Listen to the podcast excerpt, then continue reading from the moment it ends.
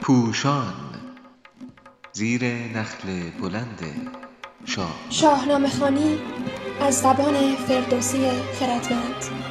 شماره 98 سرایی برای چیرگی بر پیری و مرگ. چاپ شده در روزنامه ستاره صبح.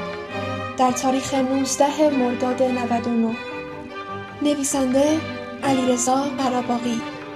گوینده فرناز نصراللهی تدوین صدا کیمیا کرامت موسیقی کووید 19 از مهیار علیزاده. انسانها از دیرباز در آرزوی جهانی بدون بیماری و مرگ بودند. این آرزو در اسطوره های ایرانی نیز در شکل ور، مانش و کاخهایی بازتاب یافته است که به دست ایزدان یا شاهان ساخته شده است در بخش هفدهم بندهش از آنچه اردویسور آناهیتا در کنار دریاچهای برپا کرده بود کاخ ایزد سروش بر فراز البرز و نیز از کاخ ایزد مهر بر فراز کوه حرا سخن می. حتی از بناهای شگفت انسانهای پلید چون مانش افراسیاب در زیر زمین و کاخ ضحاک در بابل نیز یاد شده است. در میان کارهای شاهان اسطوره ایران از بر جمکرد مانش کاووس در البرز و نیز ورنه چهارگوش که فریدون در زادگاه خود پتشخوارگر بنا کرد یاد شده است. از ساخته های ایزدان بناهای دشمنان ایران و نیز از زادگاه فریدون که بگذریم می‌بینیم هم بنای جمشید و هم کاخ کاووس به دست دیوان ساخته شده است. که شاید ساکنان پیشین سرزمین ایران بودند و نیاکان آریایی ما دانش، مهارت فنی و نیروی بازوی باشندگان پیشین یا دیوها را برای ساختن بناهای خود به کار گرفتند. آیا چنین چیزی می تواند آرمان شهر باشد؟ اگر بخواهیم با شرایط امروز جهان مقایسه کنیم آیا رواست نیروهای خدمتگذاری چون پزشکان، پرستاران، دیگر عزیزان کادر درمانی و نیز سازندگان بیمارستانها و تجهیزات آنها را خار بداریم؟ آنان از همه توان و نیروی جان خود مایه می‌گذارند تا درمان بیماران زودتر، گستردهتر و بهتر انجام شود. خار داشته چنین جان بر کفانی روانی است.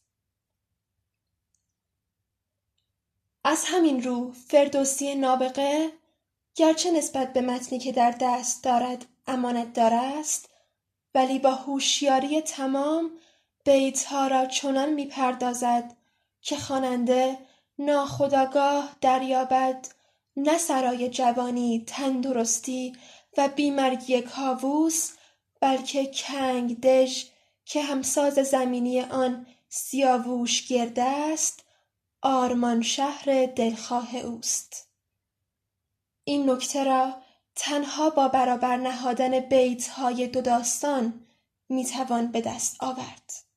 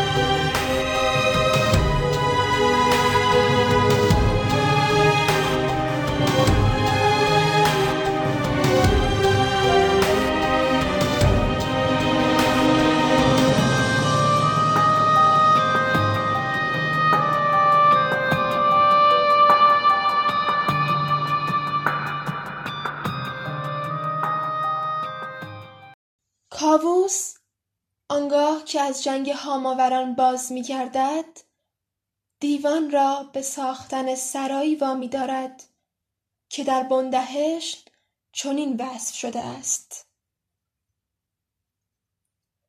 خانه کاووس را گوید که یکی زرین بود که بدو بر می نشست دوتا از آبگینه بود که او را اسبستان بود. دوتا پولادین بود که او را رمه بدان بود. از آن به هر مزهای چشمه آب بیمرگ تازد که پیری را چیره گردد. زیرا هنگامی که پیرمرد بدین در اندر شود برنای پانزده ساله بدان در بیرون آید و مرگ را نیز از میان برد. البته فردوسی با پردازش خردگرایانه خود چیزی از جوان شدن و نامیرایی نمی‌گوید.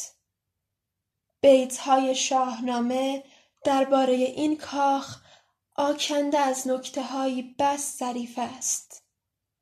کاووس میفرماید و دیوان دل سنگ خارا را می‌کنند.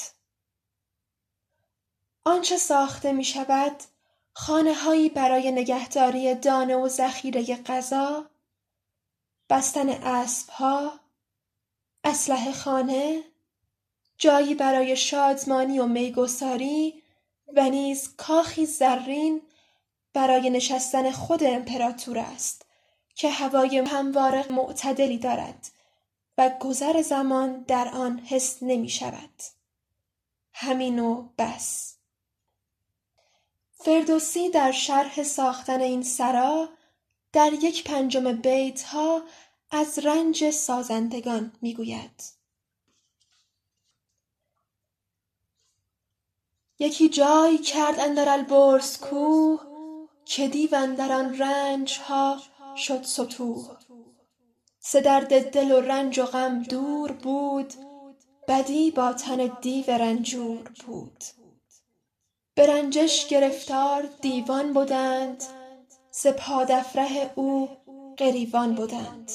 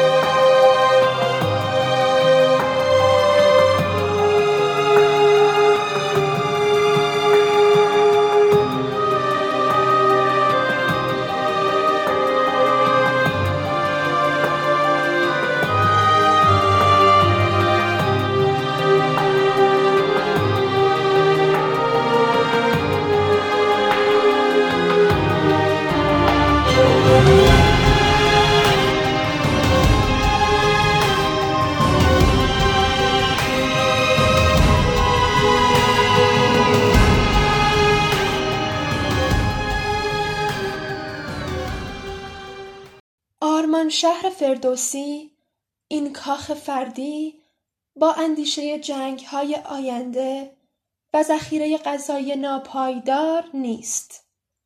نابغه طوس در برابر آن کنگدژ و سیاووشگرد را پیش می‌کشد که به دست خود سیاوش با خرد او و برای آسایش انسانها ساخته می‌شود.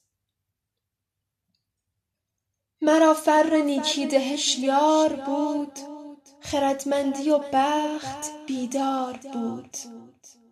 بدان سان یکی شارستان ساختم سرش را به پروین برافراختم.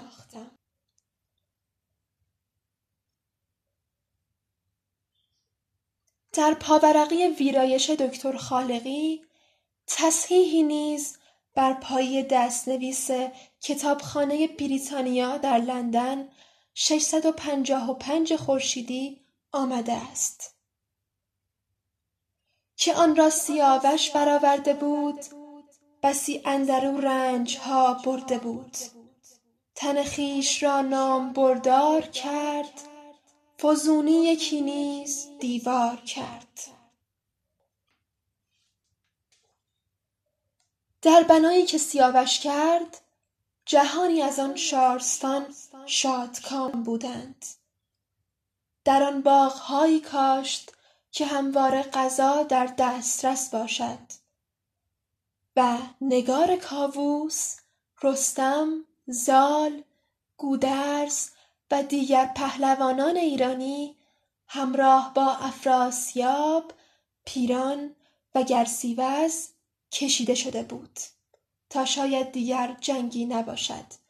و همچنان که در همان پاورقی آمده است